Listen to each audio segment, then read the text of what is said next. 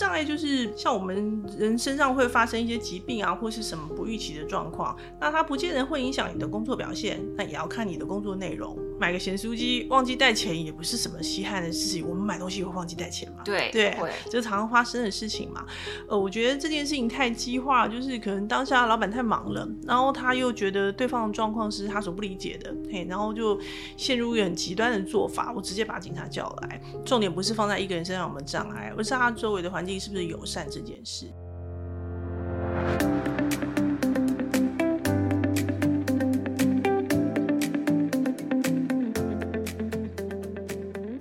大家好，欢迎收听愿景花生堂，我是今天的主持人梁玉芳。录音的今天呢是十二月一号，是台湾九合一选举刚刚结束，现在有点混乱，但各党都在开始找战犯，这个我们就不管了。我们在乎的是十二月三日是国际身心障碍者日，这是联合国大会从一九九二年开始，就是这个日子就是国际身心障碍者日。所以呢，今天我们想要来谈一谈，在选举新闻当中，一个我很喜欢，但是被忽略的一个亮点，就是在苗栗有一位里长候选人，他的名字叫古义贤。在选举公报里面呢，他的证件是这样写的：看不惯有些人做的决定比我还智障，所以他主张智障当选，做事不智障。所以今天我们来宾就是身心障碍联盟秘书长洪新平，他会带来很多你不知道的智障、身障各种障别在各种职业中的故事，大概就是障碍者的百工图。就请新平先跟大家打个招呼吧。各位听众，大家好，我是身心障碍联盟洪新平。身为记者的职业病，我看到那个古一璇的证件的时候，我就是很兴奋，因为我心里面大概冒出一百个问题，然后我就会想说，诶，他到底大家的对他的接受度会怎么样呢？他到底会不会当选？那会得几票？他未来可不可以真的好当好一个里长？我觉得很多人心里面都没有 follow 到选后这个后来呢，所以先来请新平来解答。古一璇很遗憾，他这一次并没有当选呃村里长。那不过他在他的选区里面得到所有选票的四分之一，好，所以这也是一个很棒的进展了。嗯，那你觉得他的参选还有什么特别的意义吗？我想一般人太对障碍的想象不是太低估，就是太高估了。好，那尤其像智能障碍者来说，哎、其实我们认障碍者可以做的事不会比其他人要少哦，因为一个人要好好把事情做好。除了智商之外，其实还需要很多的因素凑在一起，比如说你是不是理性决策啦，比如说外部的运气啦，比如说人家怎么对你啦。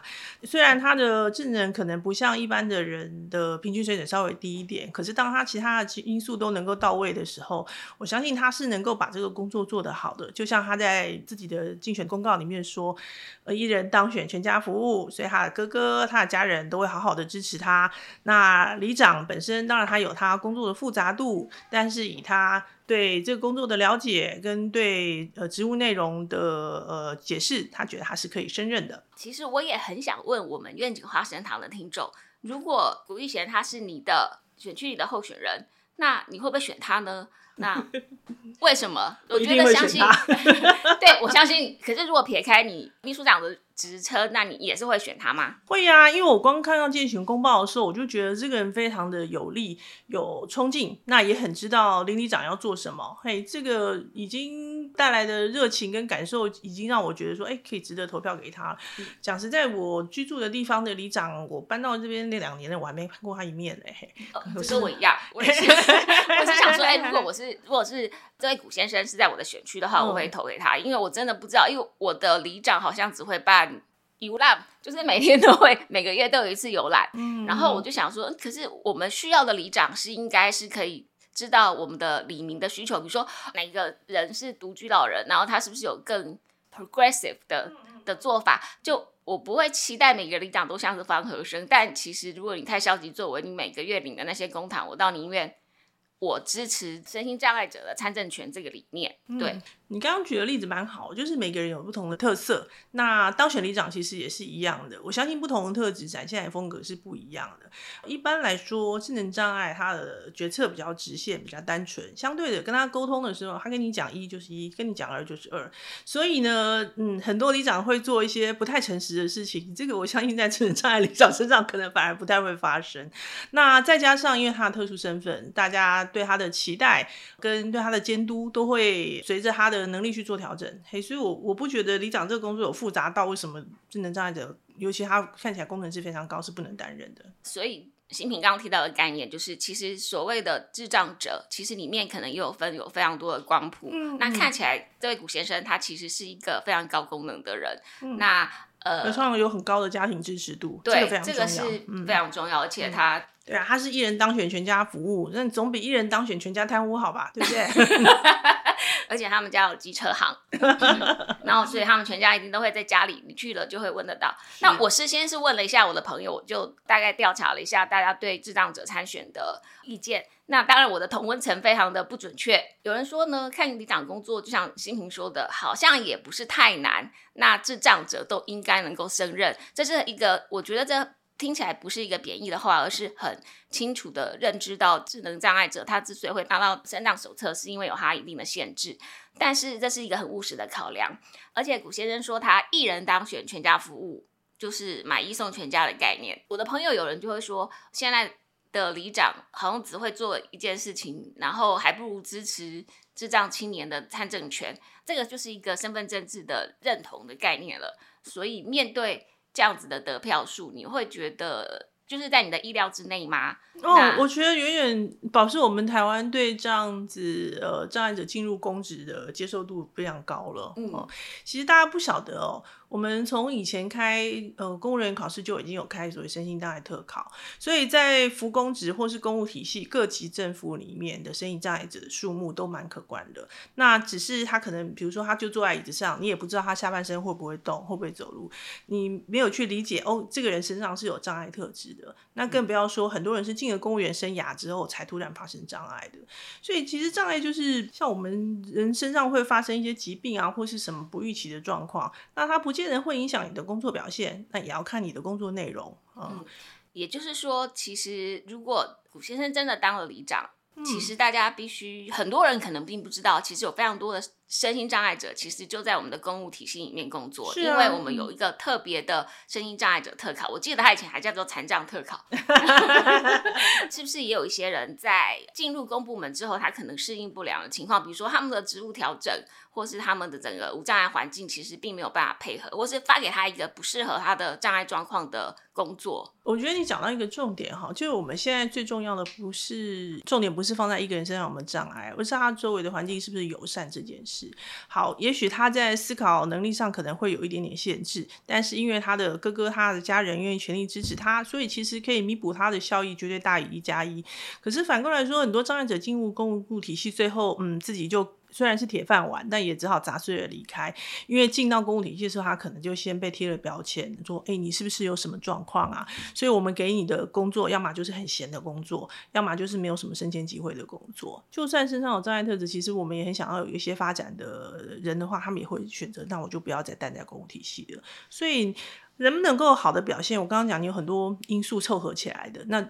基本的分类就是内外嘛，自己的因素跟旁边环境的因素。所以刚刚提到，就是说，身心障碍者可以有些途径可以进入公家体系担任公职，不论是经由参选或是经由特考。嗯，那民间企业呢，他们是不是有这样的空间跟知识或者心胸，可以去让身心障碍的员工进来？因为我知道，非常即使我们有定额雇佣的规定，有很多的大公司，它还是宁愿交代金，巨额的代金也没有。雇佣我不能够说他们不愿意，我只知道他们没有依照法令规定去雇佣定额的呃身心障碍者。可是事实上我们会知道，其实透过一些合理的调整，很多身心障碍者也在各个行业里面有占有一席之地。所以这些可以再请新平帮我们谈一下。以我这些年去审，就是我们讲优良禁用声音障碍厂商哈，大概有两个状况，一个是他们愿意打开。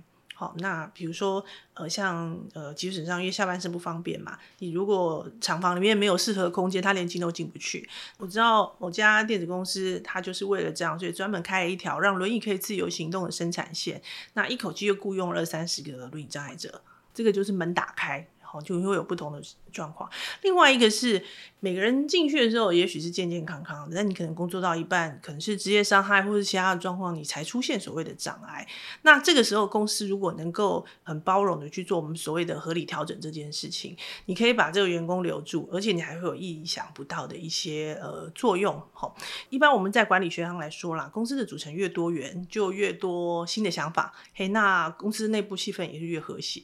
这个是我们一直很鼓励作为雇主、各位老板，你要可以去思考的地方。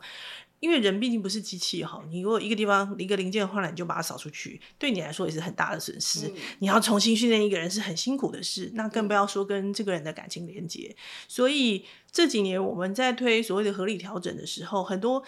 呃，人已经进到那个职场，但后来才发生障碍的状况。那公司愿意去对他做调整的时候，都会有一些蛮好的呃结果出现。可以，心里可以再跟我们多谈一下所谓的新合理调整是什么？这是在什么样的法令里面规定？那是公司们或企业或者是任何组织可以去跟劳动部申请吗？合理调整这个是国际声音障碍权利公约提出来的概念，哈。那在这个礼拜审理的声音障碍者权益保护法里面，也开始正式讨论要把它纳入法条。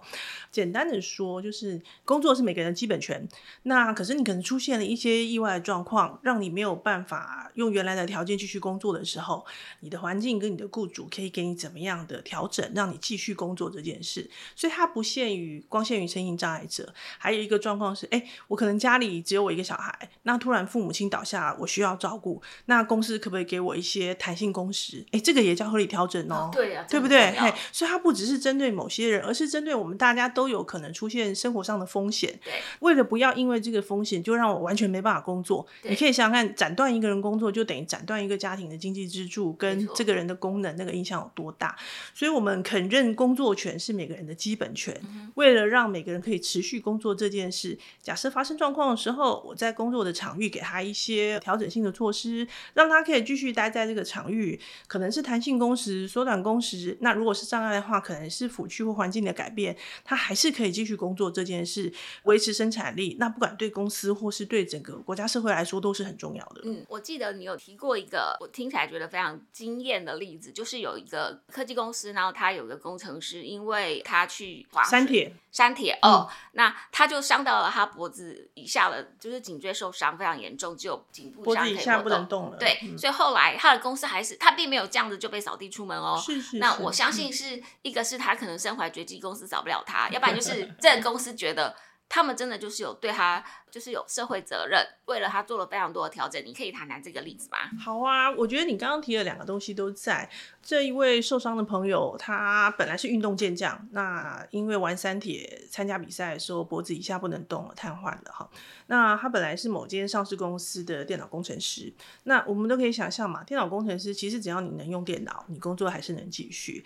那可能很多人会不知道，哎，我脖子以下不能动，怎样用电脑？现在科技跟辅具的发展。只要你下巴还能动，眼睛还能动，甚至舌头还能动，你都可以用电脑。对呀，对呀，大家都可以看到很多国外的影片。其实，在国内我们辅具的发展都还不错，都是可以实现，这是一个要件。另外，就是因为他必须坐轮椅，好，所以他原来的办公室走道不够宽，可能轮椅不够进出。那公司为了这样子，所以帮他去改造他的办公室，或是调整他办公空间。像他本来在二楼以上嘛，把他办公座位移到一楼的部分。然后，另外就是为了他改建一个无障碍厕所。哎，这个真的是蛮重要的哈！没有无障碍厕所，人上班总要上厕所嘛。那如果轮椅不能进去，我怎么在这里工作呢？所以公司的确是为了他做整体设备的改善。那我要说，其实现在这刚刚讲很多国家都有补助，劳动部都有补助。那有些雇主是不知道，或是觉得说，哎，我好麻烦哦这些事情。可是你想想看，你做完这些事情，这个人还很年轻，大概四十来岁而已，他还可以为公司做上二十年以上的生命。何况他未来可能就是只为这个公司卖命。对啊，对不对？这就是一个互相的情感嘛。你愿意对我付出这么多，那我当然希望能够回馈你。何况我到其他地方还不见得有这么完善的无障碍设备嘛。所以他就留留下来，尽其可能的在这家公司继续工作。那公司我觉得他们也做到相当的合理调整，让他可以继续留着。我觉得这是一个非常好的范例，就是希望大家都可以帮我们到处去说这个企业这么棒的例子，就是不是因为一个非常。优秀的员工，然后他受伤了，我们就完全抹杀了他的所有的价值跟功能。其实我们作为，尤其政府有一些补助，我们可以把办公的环境或者是工作的环境作为合适合理的调整，我们依然可以留下一个人才。嗯，那我想，嗯，不管工作或是人生哦，其实都有很多风险。你看，我们现在一天到晚大家鼓励大家去运动，可是他就是运动中受伤的嘛。对，所以其实这个事情就是会发生在每个人身上都有可能，他就是倒霉。呃，还有我相信说，比如说新闻记者圈压力这么大，还有很多其他行业，有很多人可能身心健康不是那么好，可能也会出了一些差错。那到底我们的工作环境到底有没有给这些工作者适当的支持？关于媒体记者，某电视台有一个血淋淋的案子啊，就是他们派记者到大陆去采访嘛，然后在应该是往丝路的路上出了车祸，整车出车祸，其中有一个就是脖子以下瘫痪。他是文字记者还是摄影记者？是摄影记者。嗯然后回来之后，当然因为那是很多年以前的，公司可能也不知道说我可以怎么样让他继续留下来工作。当初因为他是为了工作而发生，所以本来公司是承诺他哦，不管怎样我们都可以帮您，就是所有事情我们都会负责解决。可是，一旦你让他没有产能，就是无止境的去烧钱，所以公司后来也没有办法做到当初的承诺。那他当然也为此很生气嘛，因为他丧失他的工作权这件事情。我觉得这这个案子还蛮血淋淋的啦。换到现在的话，也许公司可以有不同，因为辅具都不一样了哈，不同的辅具、不同的做法，他可能还有机会再继续工作的。那如果我们想象说，如果很善良的想象，这个公司是因为不知道可以怎么做，他是不是可以咨询一些，比如说账盟，那可以告诉他说，哎，其实如果他不能够扛摄影机再去外面东奔西跑。他是不是可以做的在里面做剪接、做过音、做一些后置的工作？这应该还是可以发挥他的所长吧？没有错，其实国家劳动部，你去就业站问都可以的，他们会派有经验、对身心障碍就业有经验的救护员来，我们想做工作上的合理调整哦，或是职务再设计。越大的公司越有可能，为什么？因为你不用所有的人力都卡在同一个位置上，大家有轮替性的时候，合理调整几乎实现上是百分之百可能的。障碍者权利运动近年很推自立生活。那也就是说，不论什么账别，在适度的支持之下，都有独立生活跟参与社会的权利。我印象非常深刻，就是智障者家长总会，他们还有为智障青年组成一个智青协会，也有自己的脸书社团，自己要主持会议，然后还出国跟别其他国家的智青一同交流。那我现在很想要跟大家分享，我看到在网络上看到的一篇智青的文章，我觉得。他的文笔真的蛮好的，他所详述的为同伴做的事情，我觉得都是我们一般人可能很少接触障碍者的人，可能有点难以想象。比如说，他贴了照片，就是到台南去参加一个活动，那去安平古堡探勘，就是适不适合障碍者去游玩。那你就会看到说，他的写的说，他发现了非常需要改善的地方。我现在念的就是他写的哦，包括售票口、服务中心都有阶梯，造成乘坐轮椅者的不便，以及区内的指标显示不够明显。另外就是导览的部分，希望能够增加多国语言。还有就是只有楼梯可以上下，完全没有无障碍设施或通道。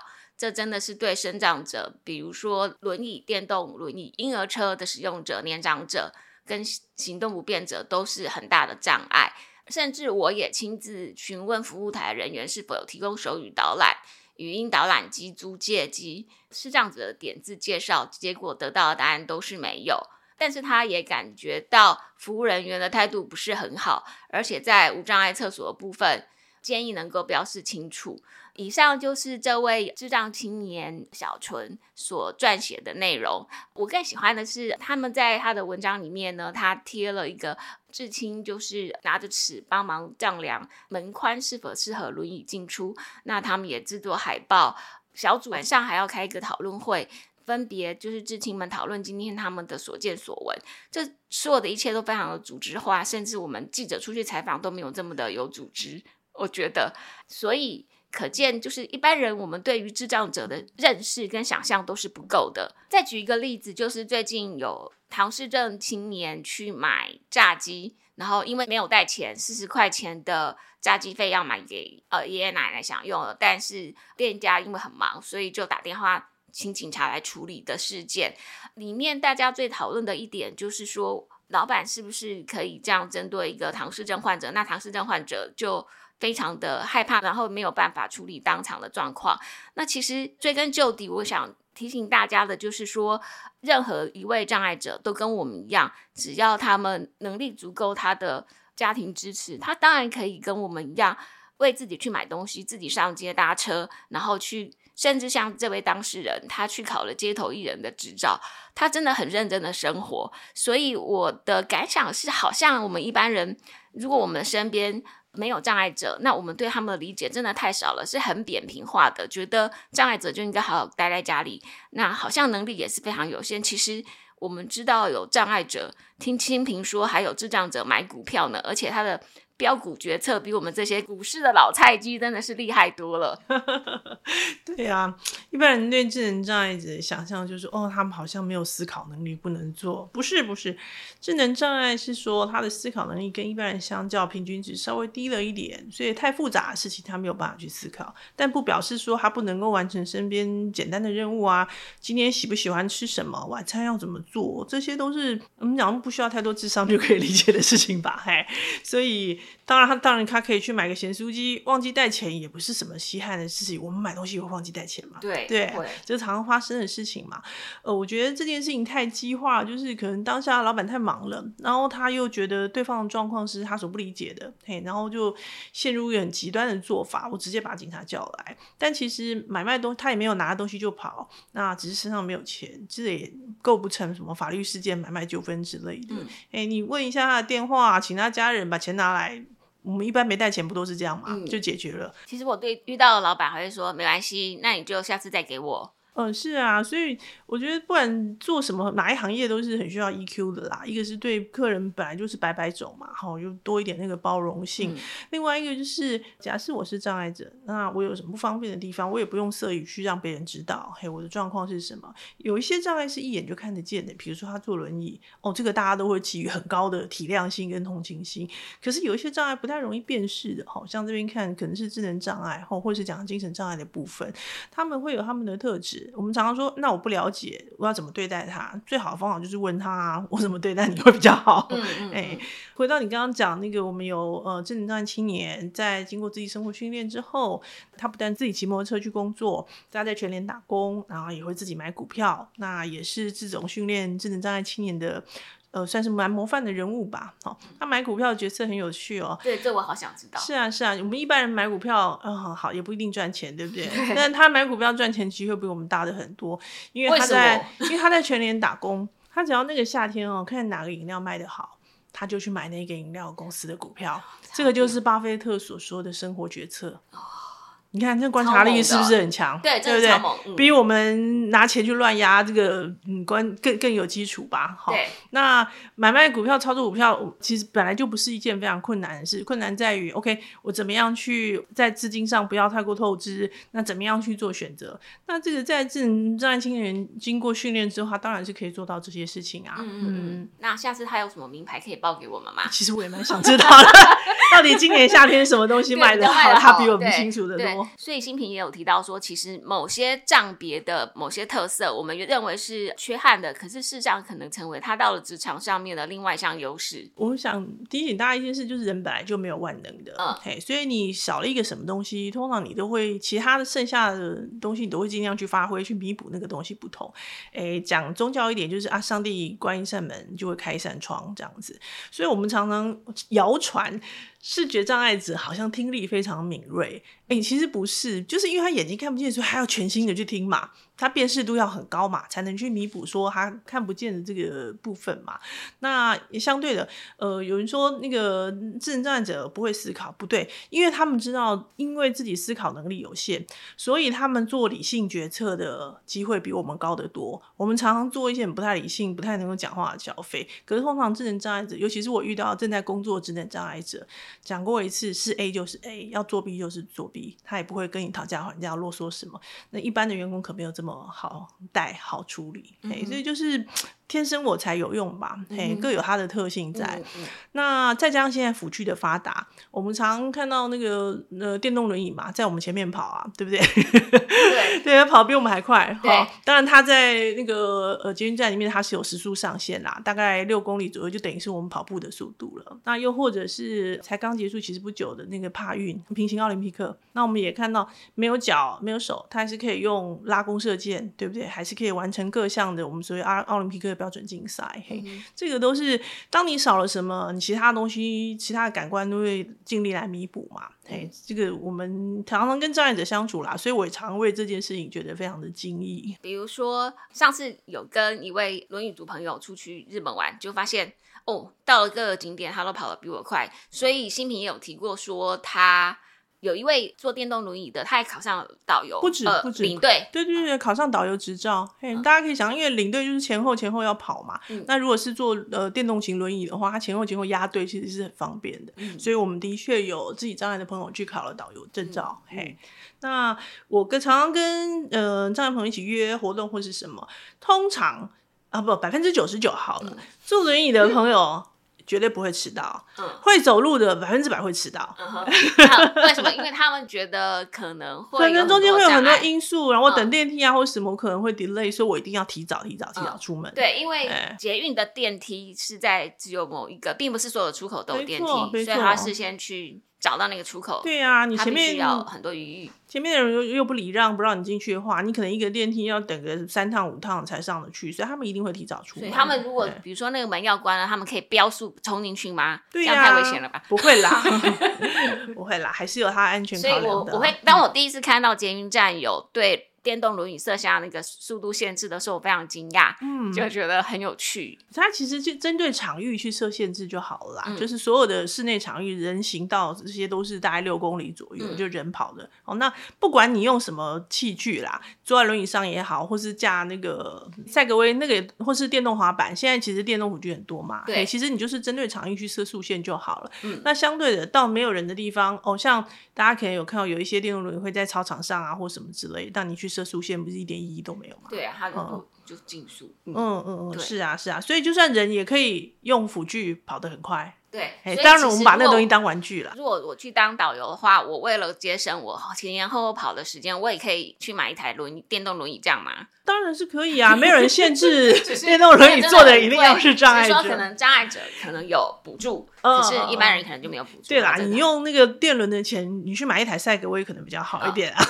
是的。那其实我还想要再问一个，其实在我的职涯中存在了非常久，就是我们在编辑部里面，因为受到一些法规的限制，大家就很怕在下标题或者在撰写的时候会犯了一些错误。比如说，嗯现在我们已经不会称残障，会称身身心心障碍者。可是智障这个名词呢，又常常被人家拿来骂说你弱智，或是你残障、你智障，然后就好像变成又是变成一个贬义的名词。其实它嗯本来是一个中性的，那它到底是不是一个骂人的话呢？我们可以说嗯一个人智障吗？呃，我常被媒体邀请去上课哈，都是谈到这个问题。哎，我没有那个贬义的意思，哎，为什么会这样子？嗯、就拿我来说，好，我长得胖，那我自己讲我自己胖，这叫开玩笑自嘲。嗯可是你如果讲我胖，在不对的场合，我就觉得你是人身攻击，对不对？嗯对哎、那智能障碍是这样子，智能障碍是讲一个状态，可是当我说你这个人很智障，显然他就有攻击的意味在里面。就是尤其是说，如果是新品不是智障，可是我说新品很智障，对，那就是骂你。对，嗯所以在这种状况下就不用去硬凹嘛。你知道你用错了词，可能冒犯到某些族群的时候，就不需要道这样歉去处理。可是他们道歉都会说，如果我伤害到了你的感情，我很抱歉，好像是你哦那你已经伤害到了，可以了 那就直接抱歉就好好。，那所以比如说我们的标题很有字数限制，所以我嗯写智障者如何如何，或是智能障碍者竞选里长，呃，或是智障者竞选里长，哎、我觉得这 OK 啊，因为他自己在自己的竞选公报也是这样说明的，嗯嘿，用他喜欢的称呼去称呼他。所以就是一个很大的原则，用嗯对方喜欢的称呼。这也就让我想到我们刚刚说的买炸鸡的事件。那大部分的标题都会写“糖宝宝买炸鸡”。那我一刚开始看的时候，我以为，诶，他是不是一个小学生？是糖宝宝。后来发现他已经是一个考上街头艺人执照的青年。嗯那他自己有脸书，然后他的表达能力也非常好。我就想嗯说，诶，为什么我们还要再称他糖宝宝呢？是啊，是啊，我觉得，嗯，可能基于保护是善意哈，有时候在公司场合都会这样说啊，这是小天使哈，或者是这是糖宝宝之类的。哎，那考虑到对方的年龄，糖宝宝会长大，哎，他会变青年呢。对。那你说小天使，他也可能会进入青春期，甚至我们现在讲都老天使啊，五十几岁的智能障碍者都有了哈。对。那尊重一个人，应该要看他人格发展的特殊性。嘿，一个五十几岁的智能障碍者，我还在叫他小天使，糖宝宝。对，或是糖宝宝。那你也觉得很荒谬嘛？嘿，我相信他本人也不太希望去接受这样子的片面称呼，只是基于他的特性，他不会出来跟你争执而已。所谓名称这种东西，本来就是不断在变换的。是以前叫残障，现在没有人会用这个词，叫身心障碍。对对对对，大家都知道那个词。不喜欢这样被称呼，所以就会去改变。那也一样，如果你不知道怎么称呼他，你就问他嘛。你希望我怎么叫你？哎，那就就像在公司里，干嘛叫什么小天使？就叫他名字就好啦。员工每个人都是名字嘛。对，就是这个意涵。哎，那我讲特别讲一下哈，到现在 C 的公约里面，对于台湾的一些称呼哈，它也是用一些很奇妙的，不知道从哪里抄来的东西哈。比如说我们身心障碍者，他叫做残疾人，谁跟你残疾啊？你才残疾？这是中国用语。OK，好。然后更荒谬的是，我们早就已经讲原住民讲很久了，对。然后他讲的是土著，你才是土著，你全家都土著。这就很荒谬嘛！你根本就没有跟上这个社会对于称呼的改变，那也不尊重当事人族群对这个东西的诠释，哎，这就叫不尊重嘛？或者是他们其实是在网上搜寻来的，然后 copy 贴上。Maybe 我不知道，到现在都还没有改哦。大家到现在还可以去看那个行行政院新评述的网站，CDO 声音障碍公约的国内实行法都还没有改过来。哎呦，我觉得这这是很荒谬的事情。你现在对的哪个原住民叫土著？你试试看，看到他会不会把你打成土著？对，是的。那所以现在有听到我们愿景花神堂的呃行政院的公务员们，如果大家赶快去把这个公约的上面的用语改的比较像是。好，感觉比较像是什么？这都已经是法律用语啦，原住民啊，对，就像声音这样，也就已经是法定用语啦。我们也一样啊，谁在给你残疾啊？嗯，没有错。嗯，所以我觉得尊重本来就是以当事人的主观感受为主嘛。嗯，嘿，因为这个名称是称呼对方，不是称呼你自己。我也想要再补充一下，就是说我或许可以理解，就是在就是整个弱势或是在倡议。权利的过程当中，一刚开始，我们大家会用一种希望你可以同情我、怜悯的，啊，没错，对对对，所以就会说有爱无爱啊，说什么多一点包容什么的。可是现在是越来越平权了，就是我们不用再去说这是什么什么天使，然后看到都是可爱的糖宝宝。可是还有一些不那么可爱的智障者，他会是流口水的，他可能有会攻击性的，可是我们绝对不会把它拿出来当成是你募款的。形象，可是事实上我们就会误导了大家，是说你唯有可爱的智障者才值得你去关心或捐款。可是事实上，其实面对残障这件事情，它是有它极为残忍或是惨不忍睹的一面。那这就是我们这个文明的社会应该要去面对的真相，而不是把它 sugar coating 这样子。我觉得每一个人哈本来就有很多面相，像我现在穿的整整齐齐的在接受你的访问，哎，可是回家我可能就是拉里拉三的嘛，对不对？障碍也是一样，他当然有他很好的时候，有很棒的时候，但他可能也有我们看起来也许不是这么顺眼，然后不是这么舒服的境况。那接受一个怎么讲？作为一个人本来就有很多这样的特质，障碍者也一样。或者是障碍这件事情本来就是我们不会说哦吹吹捧说障碍是完美是美好的，但它的确是一个比较中性的词，就是这个事情发生在你身上了，你身上有障碍，就这样就可以了。对，嗯。节目的最后，想要请问新平，你最近有没有一些做了些什么小改变？我可以讲一个小烦恼吗？好，可以。我们有位跟我们很密切的精神障碍的大哥。他的病情其实控制的很好，然后也有在工作。哈，他的特质是你说什么他就会相信你。作为工作伙伴，其实很棒，对不对？也很值得信任，所以我们很喜欢跟他往来，也会一起出去。很不幸，他前一阵接到了诈骗电话，所以他就被骗了。然后啊，我讲到这件事情就觉得很堵心。哈，我觉得啊，全部的积蓄吗？嗯，二三十万哦，那个是他存了好几年工作的钱了。啊，对，对啊，因为他的特质就是你讲什么我就相信你，我就觉得那个诈骗集团实在是那种无差别攻击，很可恶哈。对，而且又求新求变，对，猝不及防。对对对对，变成我们在教育，呃，应该说做那个宣导的时候，要告诉他们，OK，那个最新的网络诈骗啊，或者什么，是世界上还是有坏人在的。嘿，希望他这个部分能够多注意，就说不能够一直觉得别人都是对他是好意，都是信任的，跟他一样百分之百去信任别人的。嘿，这有一点像我们在做教育工作吧，也是一样，就是当然这世界美好的一面告诉他，但是你不要告诉他这个世界的危险一样。对，嗯我想请教，比如说对这些所有的诈骗的受害者啊，嗯，到底他们也都算是被害人嘛？当然是那我们不是有被害人什么补偿基金吗？没有没有，那个是重伤害跟杀致死才有，哦哎，像这种诈骗诈欺没有。我真的觉得好可怜。可是我们，可是有好多我就觉得你现在现在心痛，他已经工作五年多有好多，老老先生、老太太因为被骗了，对啊还有退休金整个都就自杀了。那这些到底要去跟谁讨公道呢？真是太惨了。嗯太惨了。只能说，其实年龄老化是很容易带来失能的一个状况。嗯最明显就是，哎、我老了，我不想听新的东西或学习新的事物，哎、可是新的陷阱不断的在等着你。对啊，所以，一个是不要停止学习，不要停止接受资讯，这个很重要。所以我今天、嗯我今天才想到说，我要跟我年轻们同事们约定，等我有一天我已经老到我无法知道最新的梗语、呃梗图，或是最新的流行语，或者是最新的诈骗的手法的时候，你们一定要提醒我，然后免得我失去我仅有的养啊，老金。你看，我们有那个智能青年，就特别教导他这个部分，这个部分他一定比很多已经退休的老先生、老太太还要警醒。所以障碍有时候是一个相对的状况。嘿、嗯当你一直在 update 的，然后当你一直有很好的社会支持在跟你互动、接受讯息的时候，你的障碍其实不会让你的生活出现这么多问题。嗯嗯而相反的，就算你没有障碍，可是你处在一个比较封闭又没有办法学习的环境，很抱歉，因为我们那么多人都在一起生活，很多陷阱都在等着你，你就可能就会掉进去。真的，我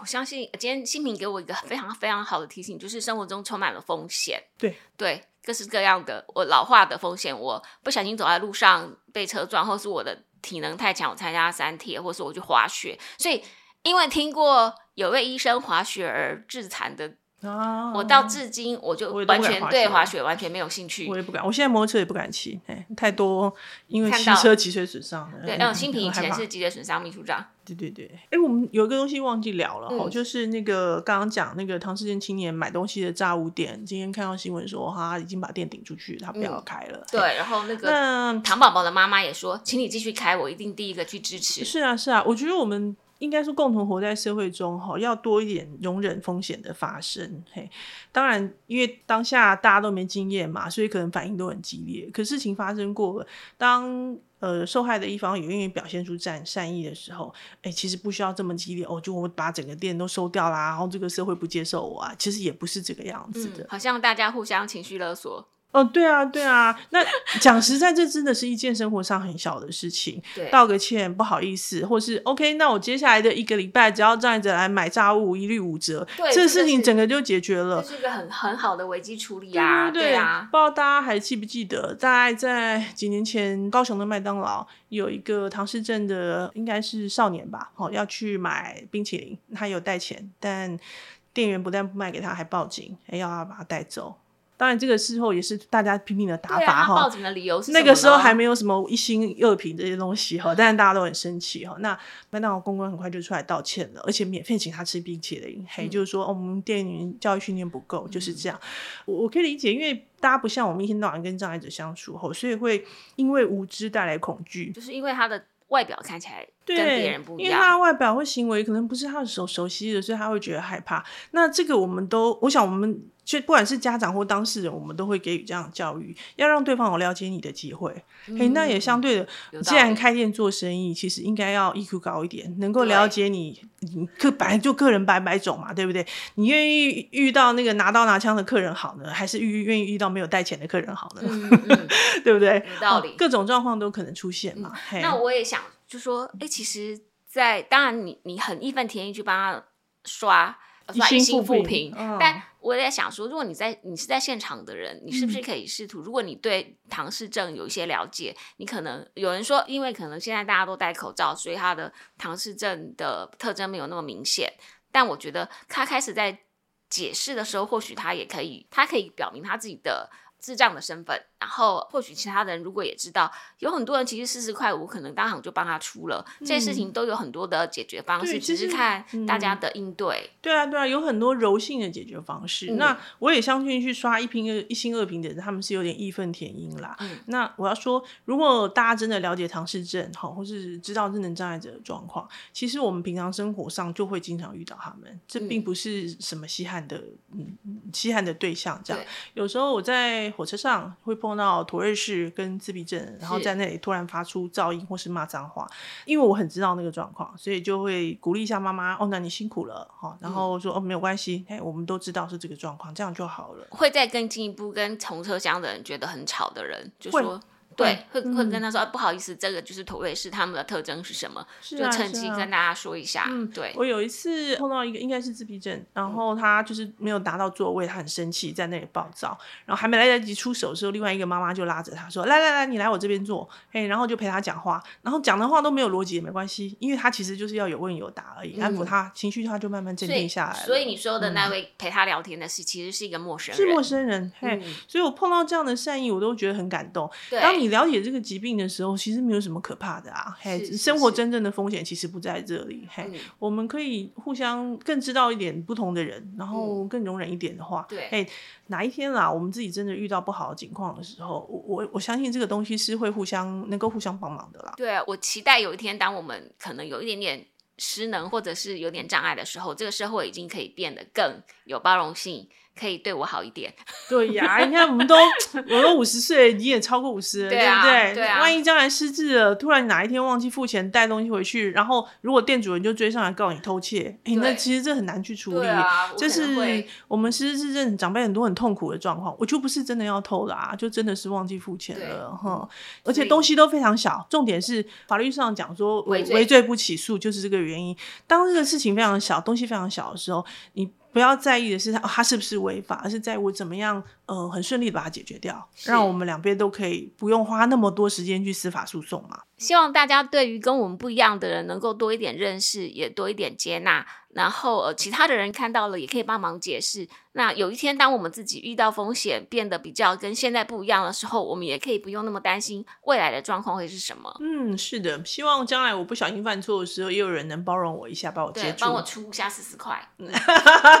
没问题。今天非常谢谢睿智的新品来跟我们分享他所知道的一切。那也希望能够帮助大家对于心智障碍者有多一点的认识，跟各个障别在工作职场上面。能够发挥的能力，希望各位企业主都能够听到这一集。那也希望大家可以把这一集散播给能够有能力雇佣人的人，让大家都能够有平等尊严的工作机会。不客气，谢谢玉芳，下次再来。嗯，好。